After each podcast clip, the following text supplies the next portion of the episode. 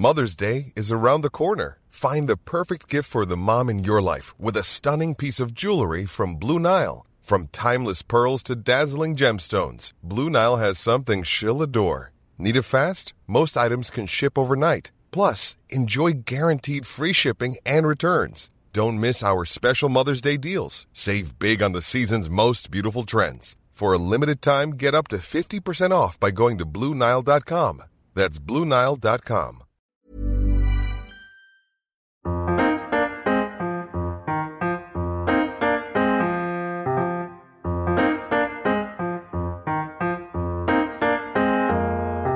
Hello and welcome back to the Holtecast. As Villa fans prepare for their second FA Cup game of the season, a feat that hasn't happened particularly often in years gone by, I am afforded the chance to sit down and pick the brains of my favourite Chelsea fan, Louis Beneventi. How are you, mate?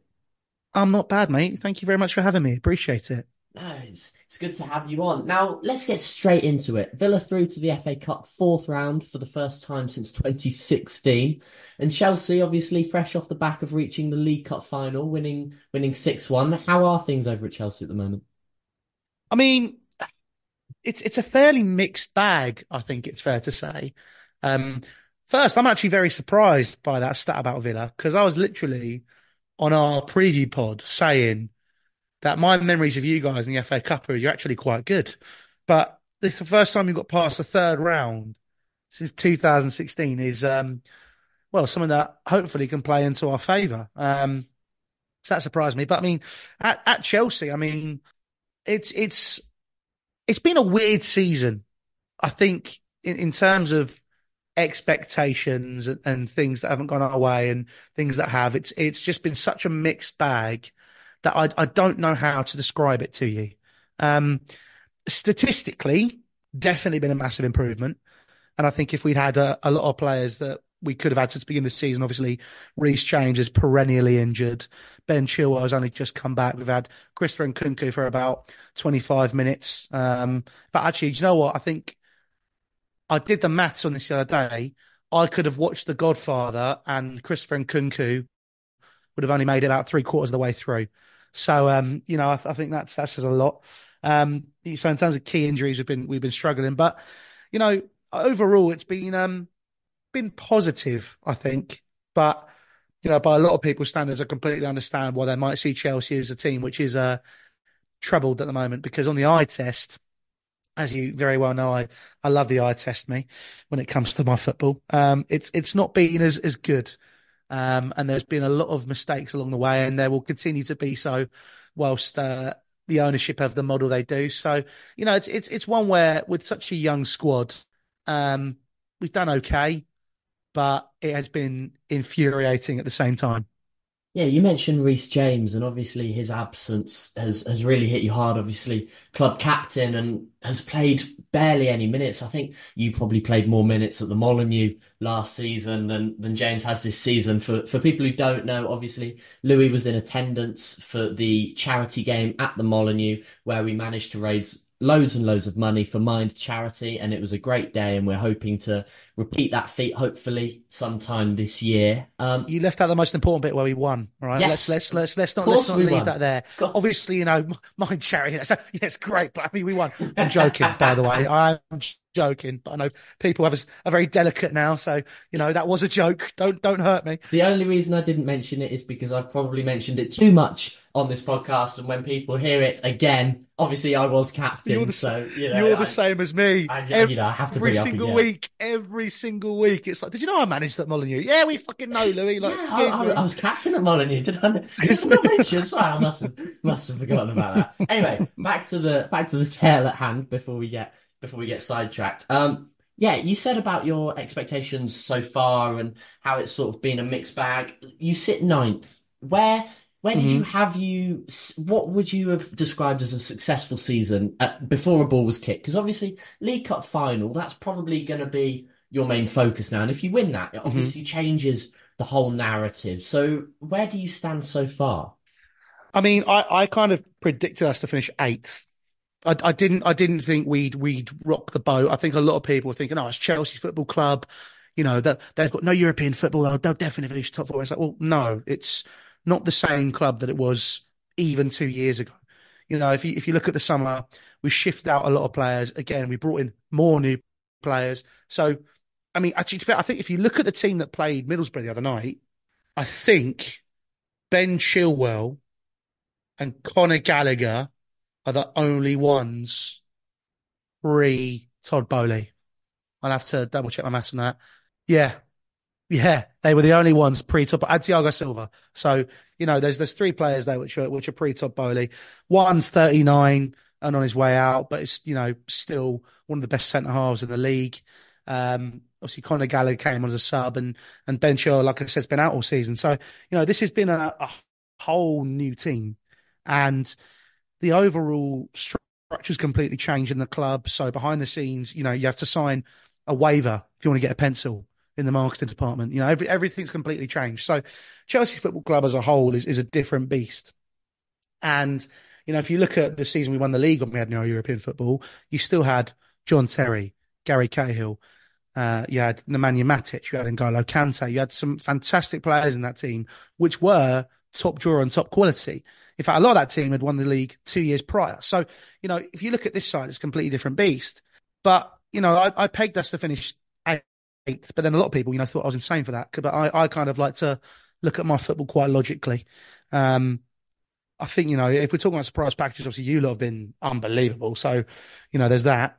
Um, but I think for us, it's just been, I, I kind of expected us to be where we were, but I didn't expect it to be as painful as it has been. I love everything you said, and we will get back onto it, but I'm gonna have to take you back to that waiver comics. I think people will be very angry if I don't bring that up. What do you mean? Okay. So, it, I mean, basically, obviously, behind the scenes, just as a club, Chelsea obviously is very much like it, it was very cutthroat, but it was run smoothly. You did Under your job, you went out under Roman, this job, go out of the day, whatever. It's genuinely the boys like you want to get a pencil from the stationery cupboard. Okay, I've got to sign this really? Okay. Like this is what we're doing here. Right. Okay. And just like the, the whole culture within the club has changed massively. Um for the better or for the worse? Depends how, you look at it. It's it's it's become more american i think is the way i'd like to describe it. And, and what, So- do you, what do you think of that? What's your personal what's your personal opinion? I, I Look, am really I- pushing you here but you know this is sort fine. of in-depth analysis that we don't usually get on the podcast. Yeah. I, I mean, I, I, there are certain things where you think it could be for the better long term, but currently it's the detriment. And it surprises me that a man or the men in Clearlake Capital and Todd Boehly and Behdad Eghbali, right, who have made billions, have come into the business, right? Because it is a business at the end of the day. It's exactly how they're looking at it. We were very fortunate to have the owner we had in Roman Abramovich, where he was only really in it to win the trophy. So he just did whatever he needed to do, which towards the end, in fairness, was a detriment. But then you look at it and you sort of go at that time, so 2021, 22, 21, COVID just completely screwed my whole perception of time. Um, you look at it and you go, okay, well, Chelsea's obviously running itself. It's pretty much in a position where it can do what it needs to, but it needs a few tweaks. But they've come in and gone, yeah, all of you, we're going to change absolutely everything in the first two months and still expect the same results. And then you kind of sit there and go, well, hang on. If you did that at a paper factory where you need to sign waivers, right? That wouldn't work. So I know football's a very different business in itself, but at the same time, it's common sense and logic. And that is something which I do think is lacking significantly right now at Chelsea Football Club across the board. So, you know, Eh, it, it's why we're kind of looking at the situation. They're talking about their whole portfolio and, and players in the future and we're building for the future and etc. cetera, et cetera. That's all well and good. But if you don't also build for the now and have that successful protocol put in, then everything you do in the future where you're looking at your projections and all of this isn't going to come because you haven't got the foundations in the first place. Which I is why I don't understand some of their logic about signing twelve year olds rather than getting a team that needs seniority in it. You know, we we was talking about obviously Karim Benzema potentially on loan. Obviously, I know his wages will be an issue, and I'm sure you know any club in the Premier League right now is looking at that. Who has the money? Obviously, won't have the same amount of money as the Saudi clubs, but they'll be going. Oh, do you know what? We can probably do fifty percent of his wages. We can do twenty percent, and they'll subsidise the rest, whatever. Chelsea looking at going, now, do you know what? We're going to sign Jhon Durán. Now, all, all due respect, I'm sure he's a, a, great player, but he's 12, right? Um, um, we, we've got, we've got enough of that. We don't need any more of that. What this club needs is some players with pedigree, with experience, which can bring up the level of the players that are already there and are young and need guidance. You know, right now it's it's the blind leading the blind, and it just makes no sense.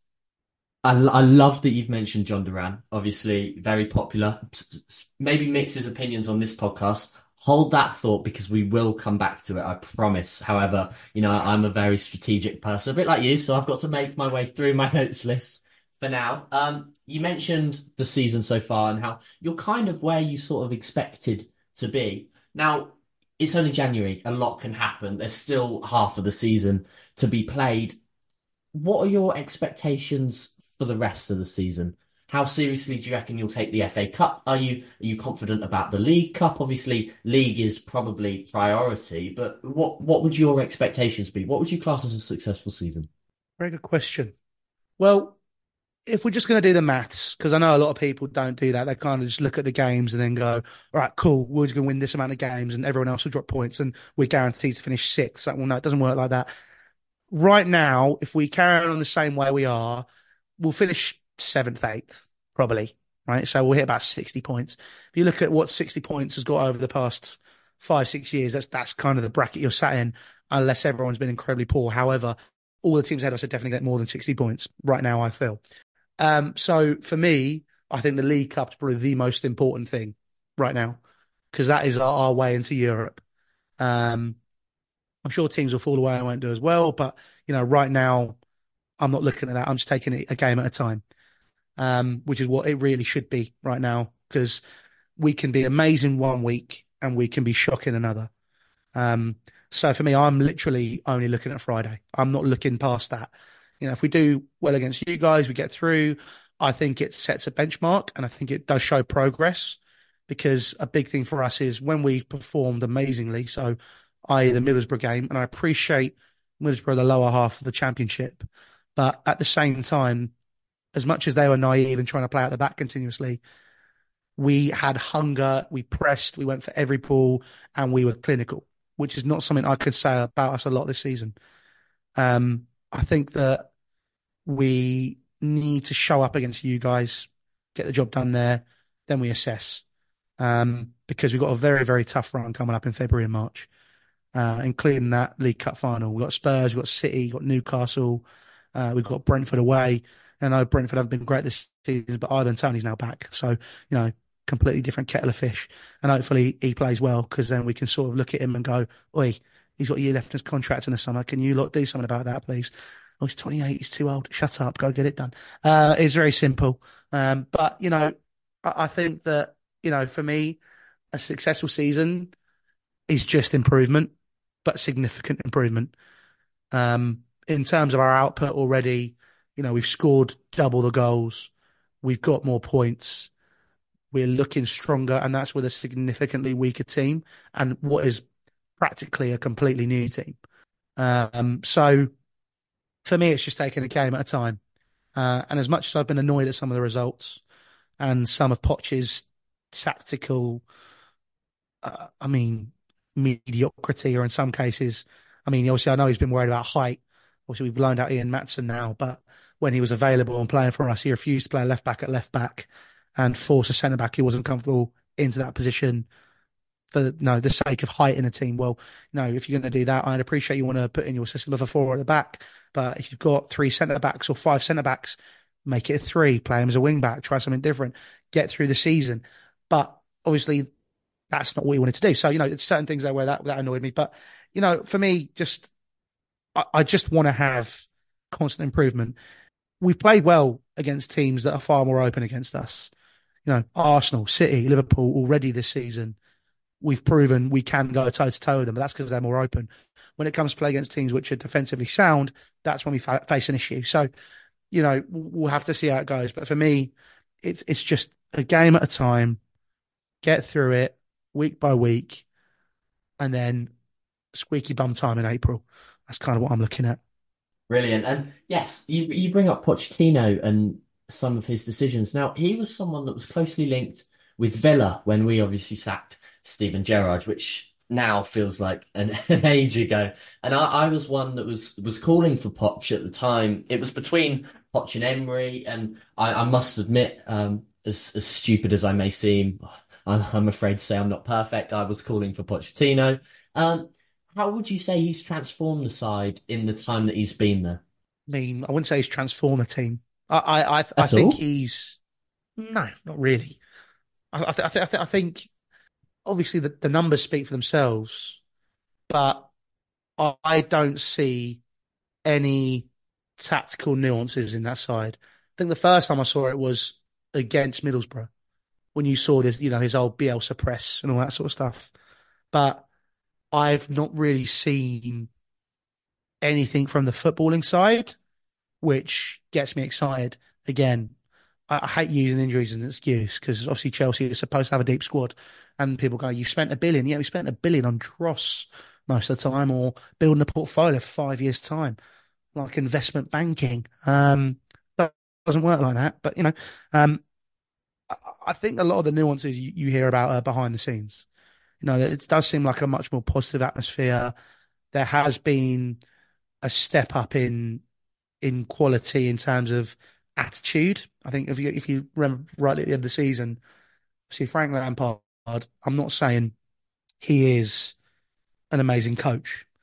Um, he had a very good first stint with us, which I think goes under the radar quite a lot. But since then, the first six months at Everton was great. After that, again, he was at a club in disarray. He then comes to Chelsea, quite frankly, as a PR stunt because Boehly had seen that Graham Potter and the boys do well doesn't wash. Um, and he brought Frank Lampard into the end of the season just sort of tide everyone over, give some vibes back. And unfortunately, that wasn't the case. But he did talk about how the standards have dropped at Chelsea from a mentality perspective. Now, kind of leans back into the, you know, pen and waiver comments where the issues of changing everything in five minutes doesn't help the situation. So Pochettino's come into a situation with Paul and Stanley, Laurence Stewart, Boehly, Barley, you know, this recruitment dream team or whatever. And, you know, he's he's trying to fit into Chelsea and, and build something. Um, but I mean, I've not seen anything where I've gone, wow, so he's done this breakdown, he's done this, he's done that. And listen, as much as I love my football, I, I like to keep it very simple. Uh, you will not catch me being a Twitter tactico because most of them do my head in because they talk about stuff they don't understand. Um, you show anything they say to an actual football coach, and most laugh at them, um, especially ones that I've sat down with who manage Europa League clubs. That was fun. Um, so, you know, I, I think that overall, I've not seen a, a massive difference on the pitch, but I do think that could be down to the fact that it's just been so much change, and it's just it's there's it's it's it's been a, a lot to take in at Chelsea over the past eighteen months. It's you kind of just you have, you blink and you miss something. Um, but I mean, it remains to be seen. I, I think, like I said, the, the numbers speak for themselves, and people say, well, you know, if you talk about change and positivity, well, there's definitely clearly change down. Yes, granted. But again, like I said, you know, you've got stats, you've got the eye test. You need to marry the two together. If I look at the eye test, not so sure, but we'll see. We'll see. Again, like I said, Middlesbrough was the first time I saw we actually looked okay when we actually played left back at left back, and that made a difference in the game. So I'd I'd love to see him with a with a full strength team, but you know, if he gets to that point, which I think he will, mainly because one, they're talking about projects, and two, I do think for me, the way I like to operate is if there's a problem, don't just moan about it, come with a solution. So, you know, when people go, he's crap, get him out. I'm like, okay, what's your solution? Hansi Flick. Okay, well, is Hansi Flick going to come in and fix the situation straight away? Well, he's an elite manager. He's got an elite mindset. Yeah, yeah but the problems are far more deep rooted than that at Chelsea. So is it worth making that massive change again and throw everything up in the air when we're already in a strange situation? Um, so, I mean, we don't know. I do worry about some of his comments, and I know, I know I'm answering your question. I'm giving you a lot here. Like, I, I don't, I might be answering other questions, and I do apologise. But you know, that first leg after Middlesbrough, I I wasn't particularly happy, uh, considering, you know, they didn't play great. They were poor. And then we just missed a load of opportunities. So the story of last year, basically, where we missed sitters and obviously football's a game of fine margins. Um, but at the same time, the levels of quality in the two teams on paper, we were vastly superior. They had a breakaway goal. We fell asleep. We lose 1 0. And I appreciate there's still another 90 minutes to play. But when he's going, oh, you know, we, we'll, you know, we're still another 90 minutes, you know, we'll see what happens. Like, I don't know what everyone's so worried about. I'm like, you don't, and okay, this, that was the, that was the, the whole Spursiness, which I think a lot of people worried about kicking in when you hear him say that's like, Poch, mate, they're, they're lower off the championship and they ain't all that. Like, what, what are you talking about? And the quality on the pitch should dictate that. But, you know, there, there are elements, I think, where I do think his mentality does need to shift. I appreciate the culture at Chelsea's changed, but the DNA remains. This is a club where you, you should be set on trying to win things. And I appreciate it's a different process now. And I appreciate that they're doing things differently and it will take longer but you should still go on the pitch. But like, we are Chelsea Football Club, and that's not me trying to be like Arsenal and Liverpool fans of years gone by where we deserve to win things. No, no, no, no one deserves to win anything, but there's a certain standard set, and like Frank Lampard said, if you let those standards slip, you slip down the table. So I think Chelsea will be in the wilderness for a while, and I think Pochettino will have to see. But you know, it's a uh, it's an interesting situation to say the least. There's, there's, I, I could go on about this for hours. I must admit, I'm I'm quite shocked by your answer. To be honest, before before I brought it up, I was I was debating whether to make a tongue in cheek comment that um, last year uh, wins at the Molineux, Pochettino zero and Beneventi one. But I that mean, is that is still that is a joke I make continuously. I am the most successful manager at Molineux from a Chelsea standpoint for a very long time. but wow, I mean, I mean, the way you talk and the way you address the problems, I think it's it's very difficult for a neutral to almost look at Chelsea and go, "Ah, oh, they spent a lot, they're still failing." Ha ha ha ha ha. You know why? You say that, but a lot of people still do it because they're idiots. But like, it, I mean, how you talk about them, this this doesn't seem as though it's going to be a quick fix. No, it's it's not. Um, there are certain things which I think could address the fix quicker because they're talking about five years, six years, seven years, when reality, the longer you spend waiting whilst other teams fix themselves, the worse you get. And I, I just look at, even though I know Newcastle are in a state, you know, whether Ashworth remains there or goes to Manchester United, we'll have to see. But, you know, if you look at their model, right, and obviously the irony of the situation is we were in a far better position than them, right? But they went in, they went, right, this team needs an injection of quality, injection of youth, and an injection of experience, right? Bruno Guimaraes, Kieran Trippier, Isak, and for the hell of it, let's chuck in Dan Burn, right? No, you laugh, but I'll, I'll, I'll elaborate on this, right? Experience, quality, Kieran Trippier, one of the best right backs in Europe, Atletico Madrid, reached Champions League final with Tottenham, one trophy Atletico, England right back, experienced quality, understands the Premier League, sorted. Bruno Guimaraes, exciting talent. Arsenal were to get him. A great player, proven his worth, aggressive quality, a great Premier League midfielder. Isak addressed their striker problem. They signed Chris Wood at the same time because, you know, why not? But, you know, they brought in Isak because he was a player who had shown his quality, maybe not so much at Dortmund, but in Spain had been fantastic, had great potential pedigree, and they put the money down, they got him. Dan Burn. All right.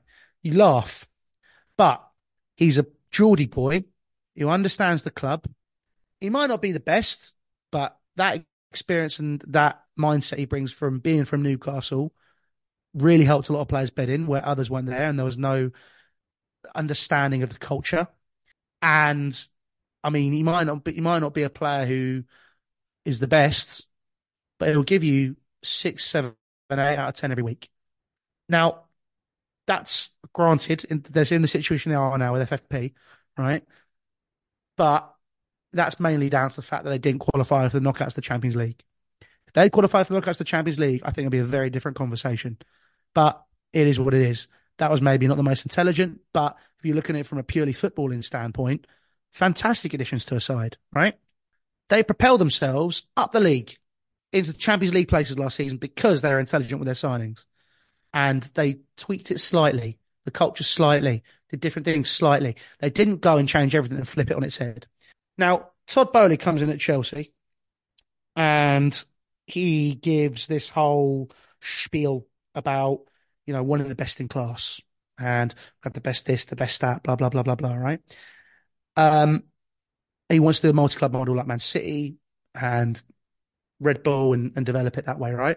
So he brings in Christopher Vivell from the Red Bull network. He was at Salzburg as a technical director. He brings in two fellows from Brighton because he's got some sort of fetish for anything Brighton related um, in Laurence Stewart and Paul Winstanley. Winstanley's a funny one because I've spoken to coaches at football clubs that have worked with him and their words, and it's verbatim. And I know I've already sworn a couple of times, but I apologise for those. But these ones, this is verbatim, right? They went, "How the fuck did he get that Chelsea job?" There was three of them that said that to me, all of them, and I was like, "Oh, okay, right, that's not good." so you sit there, and then you go, Todd Boehly's obviously absolutely murdered the first transfer window for some of those signings. Massively inflated, no understanding the market, surrounds himself with agents who are everything and say, go get this guy, he's great. And, you know, a little bit of extra money in their pocket. He screws up and goes, right, January, going to do it differently, right? Um, Vivell comes in, recommends Christopher Nkunku, recommends some really, really good players, right? By July, he's left because no one's listening to him apart from Nkunku. And he's gone, not interested in that. We're now left with Paul Winstanley and Laurence Stewart, who, granted, a lot of the sales this summer, fantastic. Some of the purchases, you're going, why, why have you done that? Why have you done that? right? Moises Caicedo, we could have got for 70, 80 million. And we kept putting it off. Obviously, Tony Bloom was very intelligent with how he handled that because he knew Chelsea can do something stupid and wait for Liverpool to get involved. And then we obviously pay, overpay because they couldn't get the deal done. We've then signed, obviously, Romeo Lavia was a Joe Shields one. He was obviously a scout at Chelsea now, was at City. He brought us Cole Palmer, he's brought us Romeo Lavia. I'm excited to see more of Romeo Lavia, but again, 19 years of age, very young player, looked great at Southampton, but still very raw. And then a lot of it is we're going to sign this three year old from Peru. He'll come join us in two years' time. We'll sign this fella from the MLS. We'll sign this player from here. And you're going, great. We've got one of the youngest squads in the league. Yeah, that's great. I mean, you look at the portfolio, like, hang on, mate. It's not, it's not, it's not career mode. Okay. Don't go on SoFIFA and look at their fucking potential and tell me that they're going to be good in a few years' time when also we have to fix issues we've got right now. The only leader in that team, for me, like actual out and out leader that you think about is Thiago Silva. He's 39. Like he must feel like he's running a crash. He's going to be gone at the end of the season, which could be horrible because he's one of the very few players. And I talk about uh, Dan Burn, right? Him, Conor Gallagher, Reece, maybe Chile. I'd say that only four that really get it. But Reece has been spending more time with Booper than he has on the training ground. Same goes for uh, Ben Chilwell. Gallagher, I appreciate, isn't to everyone's taste, but he's worked hard this season. One of our best midfielders, but he looks like he's going to be on the way out. And to be fair, if you'd asked me in August, I'd have probably said, "Yeah, I'll take a fee." Um, but right now, I, I, I couldn't do, I couldn't do that. I'm not saying he's someone who should be starting every week. I don't think he is, but I think obviously we have our own issues. But he's also someone who I think is a Dan Burnesque figure, a player which understands the club, understands the culture, understands what you need, sets the standards, and goes from there. Um, I do feel that uh, that needs to be done. But then there's, there's certain things. Ivan Toney's my dream centre forward signing. Oh, but he's 28. Why spend an extra 30 million and get Victor Osimhen? Yeah, let's take out, you know, the sexy names, all that sort of stuff, right? Victor Osimhen's had a pretty decent season in the City. So did Romelu Lukaku. So did most players that come from there. You, can you tell me one player who's come from the City and set the world alight in the Premier League over the past few years? Because you've got one in your squad right now and he's bang average and he was bang average at Roma as well. So, you know, I'm not going, no, not really. Like I appreciate that, but I don't want to spend another 130 million on someone who doesn't know what they're doing. Get me someone who knows what they're doing. Ivan Toney, there's your Isak signing. Enzo Fernandez, Moises Caicedo, overspent massively. Agree, but there's your Bruno Guimaraes signings, those young players. It's the certain intelligent things that need to be done that are just refusing to be done, and I don't get it. I don't get it. You mentioned the signings, and we we've spoken about how from neutral point of views, people can look at all the money that you've ended up spending. Can you just explain to people who maybe don't have a broader knowledge how we've seen it with Everton, we've seen it with Forest, how FFP is getting involved and clubs are perhaps more scared now than they used to be. How Chelsea have spent just as much as they have done and their name doesn't seem to be coming up in conversations yet. What could it lead for for the future and how are they doing it basically? Ready to pop the question? The jewelers at BlueNile.com have got sparkle down to a science with beautiful lab-grown diamonds worthy of your most brilliant moments. Their lab-grown diamonds are independently graded and guaranteed identical to natural diamonds, and they're ready to ship to your door. Go to BlueNile.com and use promo code LISTEN to get $50 off your purchase of $500 or more. That's code LISTEN at BlueNile.com for $50 off. BlueNile.com code LISTEN. Planning for your next trip? Elevate your travel style with Quince. Quince has all the jet setting essentials you'll want for your next getaway, like European linen, premium luggage options, buttery soft Italian leather bags, and so much more. And it's all priced at 50 to 80% less than similar brands. Plus, Quince only works with factories that use safe and ethical manufacturing practices. Pack your bags with high-quality essentials you'll be wearing for vacations to come with Quince. Go to quince.com slash trip for free shipping and 365-day returns. Well, I know won't come to conversations because we've sold 1.2 billion pounds worth of player. Hence why we managed to spend so much. But that's conveniently left out by a lot of people. It's fine. It's all good. Again, not saying you, that's just in general, feel like that. And we haven't spent a billion. We've spent about 830. I don't know. It's like people are saying, oh, only 830. Yeah, no, it's stupid the amount of money we spent on some of the players we have, but we spent that. They then stretched out massive long contracts, which means it gets played across multiple years. And also the club's new strategy, I believe, is to actually sell. So players like Cole Palmer, who've been performing fantastically for us, if someone comes in with a tasty offer, they'll sell. So Chelsea are basically going to, their aim is to churn out players. And a lot of it as well, if you look at some of the players who sold, Mason Mount being a key one, another reason why they're looking to offload Trevor Chalobah, uh, offload Armando Broja, offload Conor Gallagher is because it's pure profit because they're academy players. So Chelsea are also looking to offload a lot from there as well. And that's where they've made a lot of money. Uh, a lot of it's saved on wages as well. Koulibaly, Edouard Mendy, N'Golo Kante, all these players went to Saudi. We saved a lot on that as well. Um, hence why I don't think we'll face any issues unless we just go and decide to spend 750 billion in the next three minutes, which I don't think we will. So, you know, eh, this is what I mean about Everton when Frank Lampard was there. It's a very poorly run club. Um, and obviously he talks about that. And again, there's, there's, I've heard from multiple things behind the scenes about how that's run and it's a just as much of a mess as Chelsea, if not more. And obviously, we've seen the Olympiacos owner and how he treats Nottingham Forest, and he's insane. So you know that says everything you need to know. Hence, why those two are in trouble and we're not. Yes, I get it. You know, there is a thing where it protects the bigger clubs who spent money before FFP was in place, but without sounding like a dickhead. And if we're going to be brutally honest, it is going to be like this tough shit. I'm sorry we got bought out in 2003. I can't rock. We could, we didn't predict the future. We made the investments, did what we did. It is what it is. You know, you've got to play the games of the rules out, and that's exactly what we're doing.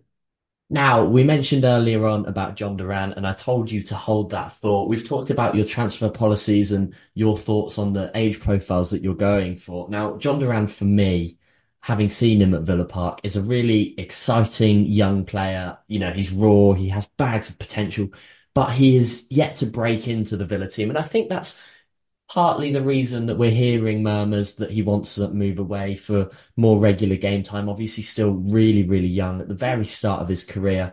He fits into the exact profile that you that you have mentioned about Chelsea going for, and that one that you're perhaps not too happy about. What are your thoughts of being linked with him?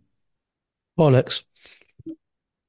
That's that's that's that's that's what I'd say. Quite simply, bollocks. It, it just makes no sense. I, I, like, you've got Nico Jackson, right? You've got Armando Broja. So they're going to go, what we're going to do is we're going to sell Armando Broja and then we're going to sign someone who's even more raw to replace him, despite the fact that we've all seen with our own two eyes, including my mum, who doesn't even watch football, right? go, shouldn't they just have some older people in there to help that team? It's like, well, yeah, obviously. Like, it's like, it's, it's, it's, it's insane. And I, like again, appreciate, great young player, whatever. I'd rather we make the mistake of not signing him now and spend 150 million when he's 28 and banging in 30 goals a season. So would I if he's still at Villa. Yes, please. Yeah, obviously, of course you would. It's like, you know, it's like, I, I, there's, it makes no sense. It, I don't get it. The whole profile is like, we're doing this to do that. It's like, they're only doing it because they want to sell them on. It's like, you know, the amount of players that they've had this, this window alone, right? This window alone, I think we've recalled three or four loan signings because none of them are getting minutes and none of them are good enough. Hey, no, but they got bags of potential in the portfolio. They're going to do really well. Shut up, you idiot. It, it doesn't work like that. They aren't numbers on a spreadsheet. They're not good enough. And I appreciate, like I said, Jhon Durán's raw, great. We've got Nico Jackson for that. Get me someone with quality. And I lost my voice this week and you're now making me get angry and it's making my voice start croak even more. And it's doing my head in. I don't get it. It's, it's just, but there, Winstanley should go, oh, it's great. It's like, it works at Brighton. Yeah. All due respect, Brighton were in League One about 10, 15 years ago. And they've only just become a decent Premier League side now. And even then, that's, you know, going to be touch and go. They're just doing what Stoke did a few years ago. They ain't going to be sticking around for long. They're 400 million in the hole. Like, do me a favor. Like, bring it down, shut up and just, oh, it's, it's, uh, yeah. Again, great. Good for him. Glad he's got potential at the beginning of his career. Don't care. I really don't care. Now, now for our audio listeners, I'm going to move swiftly on before Louis' head explodes in front of me. um, now, we'll move on to the fixture earlier on in the season. Obviously, Villa have already played at Stamford Bridge this season, and Villa came out victorious 1-0 on that occasion. Now, yeah, questionable result that. I, oh, let's not talk about it. You're already angry enough as it is. I get the feeling that we will be playing a very different Chelsea team. Now, first of all, with the lineup. It, I'll be interested to see how you think Chelsea will line up for this game because obviously with the Tuesday Friday turnaround, it seemed as though you went pretty much full strength on Tuesday against mm-hmm. Borough. So I'd be interested to see what you reckon the lineup will be. But also, I, I think there's you've mentioned all the deep rooted problems, but I think there's a different mentality at Chelsea now than there was when we visited Stamford Bridge late last year. And I'd be interested to hear your thoughts on that. It feels like it. It feels like there's been growth. Um, like I said, numbers speak for themselves. Certain games you've seen the team dig deep and to get a result. City at home, Luton away. You know, we've seen that. But then at the same time, the game against you, game against Forest, game against um, uh, Wolves. You know, there's, there's there's been loads of games where it's like, okay, well, games that we should be winning and we're not doing it. That worries me. Again, I'm not saying we should win against you because, like I said, at the very top, you lot are fantastic at the moment. So, you know, and I, I expect a pretty strong team because you play two games this month. Um, in terms of team we'll be fielding, I think a lot of the key players are pulled off when we were like three, four nil up. So I, I expect pretty much full strength again. I think my thing is I'm unsure whether it will be quite an industrious midfield against you guys. Uh, so whether it be Conor Gallagher, Enzo, and Caicedo, or if it will be a bit more creative, which is kind of what I hope. Um, we we did our predicted eleven in the preview, so I'll give you what we said. Um, so we went obviously it'll be probably Jordy Petrovic or Jordy, you know, Petri dish as we like to call him. God bless biology and chemistry, the worst lessons I've had at school. Um, I, I can second that as well. Yes, I was I was awful at science, still am. Oh no. yeah, that's no, no good at that. I was no good at anything really. Uh, apart from I can also second that as well. Yes, mate. My A level results sound like an STD, but I've done all right, so don't worry about it. There's uh, there's blessings for people out there. Um, left back we gone Ben Chilwell. He'll probably get about 60, 70 minutes. So hopefully he'll be decent by that point. Centre halves, Levi Colwill, Thiago Silva. Again, amazing what you can do when you have a young, promising player who everyone wanted, who sees really good and you play him in his actual position. It's actually mesmerizing when that happens. Um, right back, we think it'll be Disasi, but if it isn't him and he's actually fit, you'll see Malo Gusto, who's been extremely underrated this season. Fantastic deputy for Reece James. And to be honest, if Reece James's injury is carrying on, I'm I'm looking at that going, he's a very capable person to step into those shoes. Um, like I said, the midfield, uh, might be industrious, might be creative. We're hoping it'll be Enzo Caicedo. Caicedo came off, so he might not play. Uh, so he will play, sorry. Um, then Cole Palmer in the 10, who definitely in the conversation for signer of the season. Absolutely fantastic for us. Um, is the one player, you know, this is going to be a very, very, uh, interesting comment. I might raise a few eyebrows. Are you about to give us a headline for the podcast? Is this going to be our title? Cole Palmer is the most exciting player I've seen at Stamford Bridge since Eden Hazard. Really? Mhm. I'm trying to think of exciting players that have been at Stamford Bridge since. I mean, you, there's, there's been some, there's been good ones. I mean, but since Hazard, there's, there's been no one that gets a team by the scruff of the neck, but can also do it so gracefully. No one. wow. He, he is, he has been fantastic. So easy on the eye, so clinical. You can tell he's played under one of the best managers that football game's ever seen. You know, he's, he's fantastic. And City, you know, City fans are saying to me in, in the summer, you know, we will regret getting rid of him, but it was only because Pep's hand was forced. They were like, you can go out on loan, he needs to be sold. He's like, okay, well, I'm not going out on loan, I'll be sold. You know, he's, he's up there and he's, he's fantastic.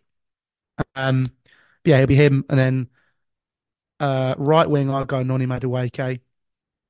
Again, a player which, you know, I look at, at last season and I looked at the Brentford game when he was so poor and I was like, I, I didn't really see the hype. You know, last season, the only reason people loved him so much was because he was a player who was doing the bare minimum when others weren't.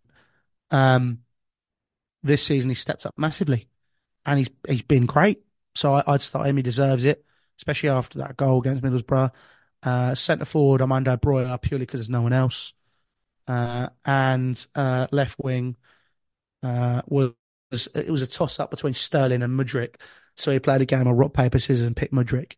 Um, only, I think Mudryk's obviously, again, a very raw player. Hadn't even played a full season of football before we played 80 million for him, which is always a bit worrying when people do that. Uh, Arsenal going to do it as well, but they dodged a bullet. Fair play to them. Um, but you know, I, you could see a lot of promise with Mykhailo Mudryk, but he needs a lot of coaching. Um, his feet are faster than his head. So it's kind of a case of, you know, we'll see what happens. But there are moments of magic which you see his debut against Liverpool and even the game against um, Middlesbrough last week. There's a few times he cut inside. And I think, you know, having someone that pacey on the left wing up against what I'm guessing will be Matty Cash or Mateusz Kashki, whatever he wants to call himself, um, you know, it will pin him back a bit more. It will mean that he won't get forward as much, hopefully. I'll give him something to worry about. So, you know, I'm hoping he can do that and, and step up. And, you know, that's, that's the team we expected. But, you know, he likes to throw a spanner in the works, Poch. It might be like, I don't know, we got this young centre forward called Ronnie Stutter, so he might play him. But, you know, I, I wouldn't mind that because he might score a good good good goal. Nice. So, Cecil, you you mentioned your model and just how good you think Palmer is, but with that model, you know, you said earlier you wouldn't be surprised if he was sold on. It just it it, it just doesn't make sense to me. Um, now you've mentioned off the um, you've mentioned off the pitch. Sorry, you've also mentioned now on the pitch what you expect. Our our podcast is mainly Villa fans, so how would you sum up what to expect from Chelsea on the pitch on Friday? How how would you expect them to play? You lot like to sit deep, don't you? Correct me if I'm wrong. Yeah. Um, we'll pass. we we play a very very high line, so it's sort of. oh, do you? it, oh. it's it's in the midst. Yes. Okay. Well, if, if, that's if that's what you're doing now, then uh, yeah, we, we we can get in behind you. So I'll put a ball over the top, and you know we might. Well, I, I'd like to hope we would. Well, we might be a bit more directive and getting behind. Um, but then if you sit a bit deeper, which I know Omar does like to do in some bigger games, you'll see a Chelsea side. Instead of going from A to B with a pass, go from A to Birmingham, hop on the Chiltern Railway, come back down to Wembley, get off, take the Bakerloo all the way to, you know, Amersham or wherever or Harrow, then get on a taxi, go to the airport, get on a flight, go to Ibiza, have a couple of drinks, come back, get a taxi, get back to Stamford Bridge, and then make the pass to B. So, um, it depends. I, I couldn't tell you what team to expect. I'm, I'm, I'm a natural pessimist when it comes to football. Um, hence what my, my, my very simple coaching style, as you know, which is keep it solid, keep it simple, don't fuck it up. Um, I think those were your exact words in the changing room. they literally were. we got in a huddle and I was expecting a really in-depth analysis, and he was like, "Let's a striker, put it in the net, keep it out of ours." pretty much because we didn't didn't know each other. Now we know each other a bit more. It's like, oh, okay, I now know what we're capable of. I'm thinking of three at the back this year if they let us if they let us come back. Oh, well, we've been in contact, haven't we? And it's in the works. Let's put it that way. If it's oh, the ball is, is it? rolling. Is it? Is it? I've The not heard shit. The, the ball is rolling in terms of another match. So, yes, maybe this time next season we'll be coming on saying we've won two games out of two. Chelsea will probably have had four new I- managers I- I by then and spent another billion pounds. Yeah. So, But then I, in in three years' time, I wouldn't mind being able to do that and then do the old three Yes. fingers. That'd be good. Respect. Um, Right, I'm Yeah. going to switch the narrative. We've talked a lot about Chelsea. I'm going to turn it back onto Villa slightly. Um, we have you- to. Unfortunately, this is an Aston Villa podcast. So yes, um, you've mentioned how, you know, we're the surprise of the season and that we're doing really well. Currently sitting in fourth. I'd like to know your thoughts on Unai Emery and how you think that he's transferred us, because it's always nice to hear from a neutral point of view. It's all, it's quite easy to get carried away with a club like us who, let's let's put it real, were underperforming under Gerrard. Unai Emery comes in and works miracles, and we, he's got the league talking. You know, we were, and I do think this was stupid earlier on in the season, being talked about being in the title race. However, that switch from where we were under Gerrard to Emery is just night and day. So to get a non-Villa fan's perspective on the job you think he's done can be really enticing. And Monchi. Don't forget Monchi. I found out you got in the other day. I was like, oh, okay. Makes makes sense why Unai Emery's there now. Um, because obviously those two are, you know, best buddies at Sevilla. Um, so uh, look, I, know you're saying people are getting carried away, but enjoy it. Get carried away. I mean, look, I, I appreciate. I say so surprise the season. I, I I don't see you doing the same thing two three years on the bounce. All due respect, you do, I mean, amazing. But I, I just think that you know the the way you guys are playing, and you, you know the you're just getting the job done, but you're getting the best out of a lot of players as well. I mean, Ollie Watkins, I always knew was I thought he was thought was a decent centre forward. You make him look like a world beater at the minute. Now, John McGinn somehow I know I see him more frequently than I used to. Guessing he's not been injured as much, you know, stuff like that. Matty Cash again making him look like prime Lucas Piszczek and for that Dortmund team in uh, 2012-13. You know, it's it's it's I say Lucas Piszczek. Uh, um, but you know, it's it's uh, look. I, I think you guys have been fantastic. Um, he keeps it simple. He's a good coach. He knows your strengths. He knows your weaknesses. I, I do think about Pau Torres. As much as he's had a good season, I do think he's a player which is uh, probably the weakest point of your defensive line. So I'd be. I'd I would disagree with you. I, Really? Yes. From from a Villa fan's perspective, the games that he's been out injured, uh, he's probably our best passer of the ball in the team.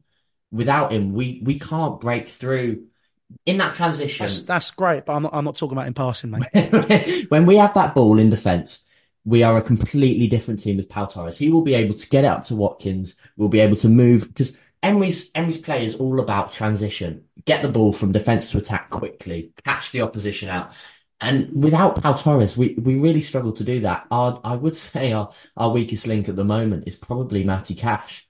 You mentioned you mentioned Piszczek, and I like the Poland reference, but uh, yeah, at the moment I'm gonna have to gonna have to stick up for Pau here. I, I, I get that. I mean, but I mean, Pau Torres is a player which I think he, uh, yeah. I mean, I, I, I my, my, my opinions are never popular, but they're usually right.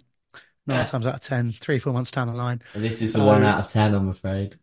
Ah, we'll see. we'll we'll see on Friday night. Yes. Uh, uh, mate, the season's long. Um, but yeah, no, I, I think, you know, I, I do think he, as much as he's great on the ball and, you know, I, I do think a bit of physicality, if Armando Broja can use it, I think he might struggle because we've No. seen that. yeah. So, um, yeah, that makes sense. but I, th- I look, I'm, I, I, I hope we can, we target those areas then. Hopefully the scouting team have told Mykhailo Mudryk to make some runs at Matty Cash because, you know, it, the thing is, like, you talk about your, his, his weakness there with Mykhailo Mudryk. People can say, oh, it was James Milner at the Liverpool game, but I've seen him so many times this season, right? Take on a fullback, get past them, put the ball in a great space, and there's nobody there. But because it's not had anybody there and it's not gone in the back of the net, you don't see it. If he's told just to take him on, honestly, he he he can he can have him for breakfast. Not saying he will, because again, hit and miss, but he can. So if the right Mykhailo Mudryk turns up, or Mickey Mouse, as I like to call him, And hopefully he can uh, take advantage of that weakness that you talk about then. Now, this is my favourite part of the podcast. We're getting into the last three questions, and these three questions are the same throughout every episode, and they are my favourite because some of the answers you just you just don't expect. Now, the first one, normally we don't have a manager on here with winning pedigree, so this might be slightly different. my my question to you is: if on Friday morning you wake up in some alternate universe, Mhm. and you wake up as Unai Emery. You have mm-hmm. the knowledge of Louis Beneventi, but you mm-hmm. are Unai Emery. So you will be mm-hmm. standing on that touchline, knowing what you know about Chelsea. How would you set up that Villa team to go and win the game? Apart from obviously dropping Pau Torres, in your opinion. Well, the first thing I do in my team talk is say good evening because I'd love to be able to say that as in I am right because that would just be absolutely unbelievable. Uh, So good evening, am my setup is. Um, I, I think if you play on the front foot against Chelsea early doors, it does scare them. This ain't this ain't the James Joseph Club of ten years gone by. You know, if we we you usually start early and then drop off, right? So you can go aggressive. And I think the first five minutes you do that. But then after that, you let Chelsea have the ball for 25 minutes and just, you know, set up the deck chairs, boys. Get yourself a Bovril if it's cold. We're going to sit here for 25 minutes and wait for them just to get bored. And then what you do is you just say to Ollie Watkins, just go, can you just stand on the halfway line, please? Yeah, yeah, sure. No worries, boss. Cool. Uh, John, can you just absolutely thunder it down that left channel, please? And he'll run onto it and he'll score. Yeah, no worries, mate. Yeah, fantastic. Cheers, mate. 1 0. Right, cool. Set up your deck chairs again, boys.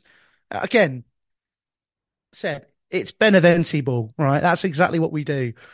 When we come up against the side, which are far more intelligent than we are and know each other better, what did we do? Four, four, fucking two. No messing about. Kept it simple. When everyone got tired, you made the changes. You keep it simple. No messing about. You do that against Chelsea, they overthink because they're all toddlers. So, you know, you do that and you win the game 1 0. You go home with a trophy. Obviously, not in this case, we did.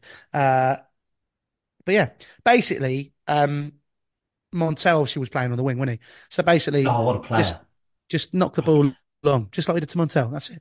Centre mid, get the ball, off you go. Bang, see you later. Sit deep, hold your shape, keep it simple, no messing about. Done. That's how you beat Chelsea.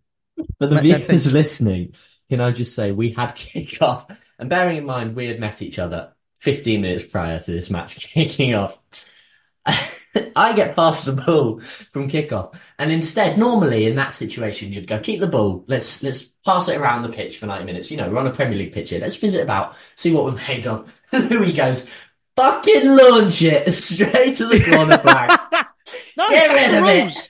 No, that's what you do. At a kick-off, uh, there's there's logic behind this. You watch a Premier League game, and people do do it, right? You get the ball for the centre mid, and you launch it into the corner, and then you press into their half, and then you make them do all the work, which is exactly what we did. I mean, And they got We won. shattered. We won. Yeah, I know, I know. I'm a fucking genius. Have you still got the trophy? Ben just got it. He's still not giving it to me. I'm livid. Ah. we, I think I thought it was remember we broke the trophy actually, so maybe that's yeah, don't. Still counts, isn't it? I think he's getting engraved.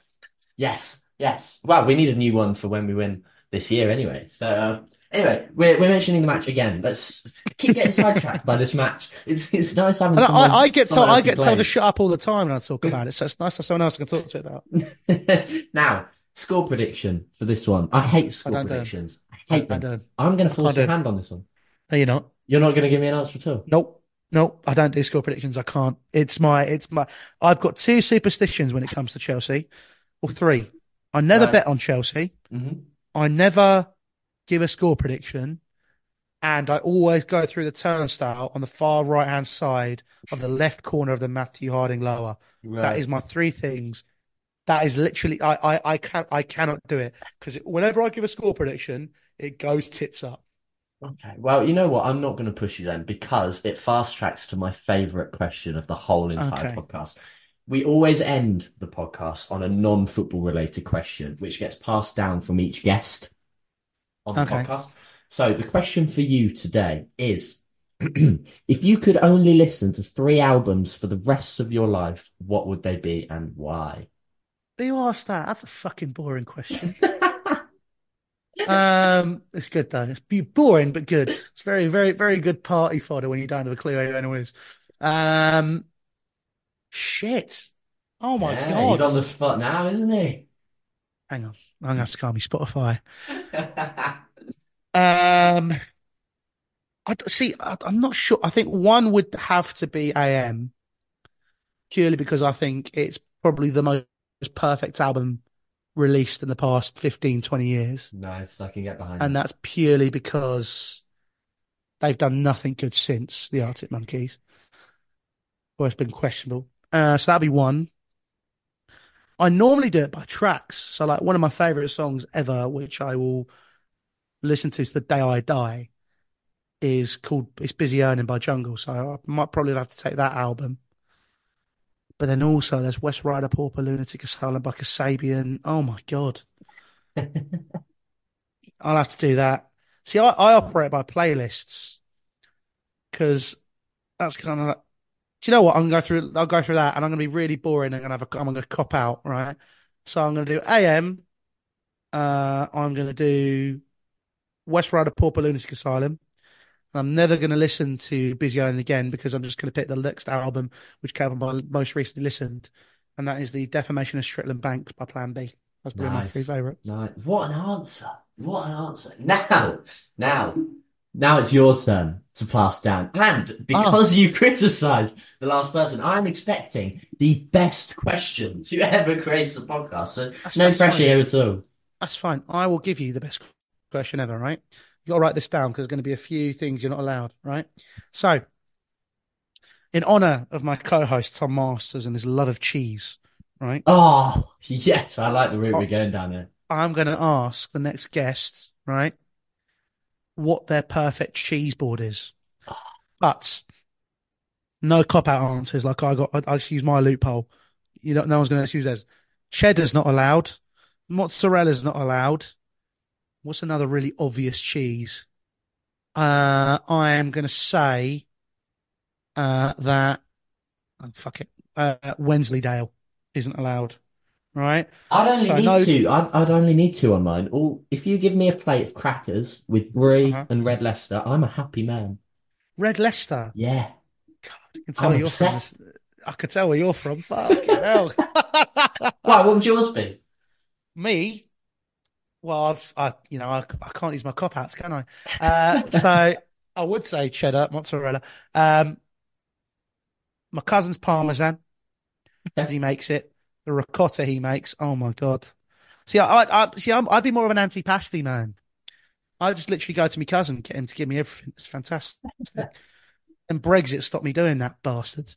Um, uh, I'd go, yeah, probably uh, ricotta, stracciatella, parmesan.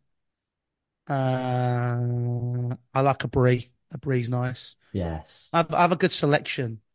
Um, goat's cheese is lovely, really nice goat's cheese. And I had one at Christmas. So my mate's dad's a cheesemonger, and he gave us like this truffle goat's cheese. Oh my Christ! I was transported somewhere. It was fantastic.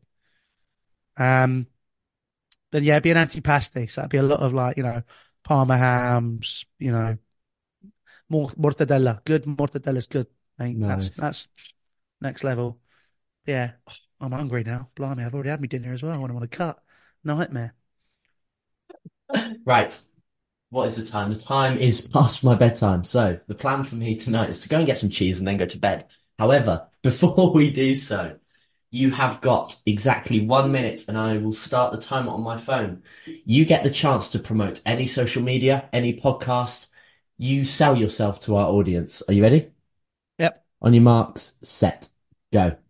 So basically, if I haven't given you enough talking already and you don't think I'm funny, then this ain't for you, but that's fine. You can fuck off. Basically, if you want to come listen to the Chelsea Echo podcast, uh, you get more stuff like this where you get excellent football in-depth analysis from myself and Tom Masters, my co-host, where we talk about Chelsea, chuck in some other stuff as well and give you some random football news. Apart from that as well, you can check me out on my socials, Louis Beneventi on Instagram, Louis underscore Beneventi on Twitter. And obviously make sure you check out everything else I post because I also do other stuff. And if you need a haircut and you're in London, come and see me because I'm also a barber by trade as well as other things. So come and get that. Message me on those social platforms and uh, come listen to the podcast because we're fucking idiots. Cheers.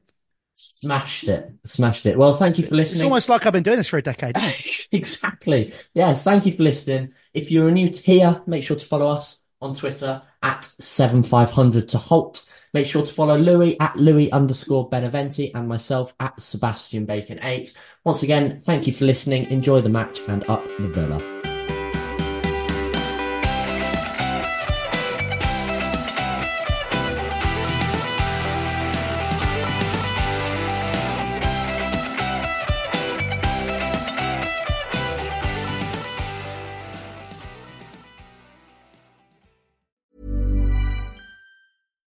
When you make decisions for your company, you look for the no brainers. And if you have a lot of mailing to do, stamps.com is the ultimate no brainer. It streamlines your processes to make your business more efficient, which makes you less busy. Mail checks, invoices, legal documents, and everything you need to keep your business running with stamps.com.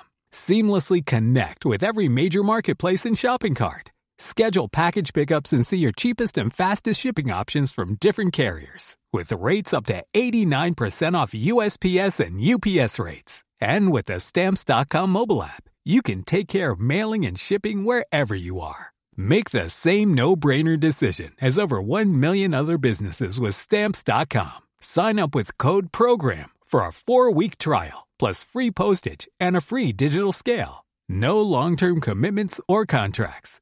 That's stamps.com. Code program.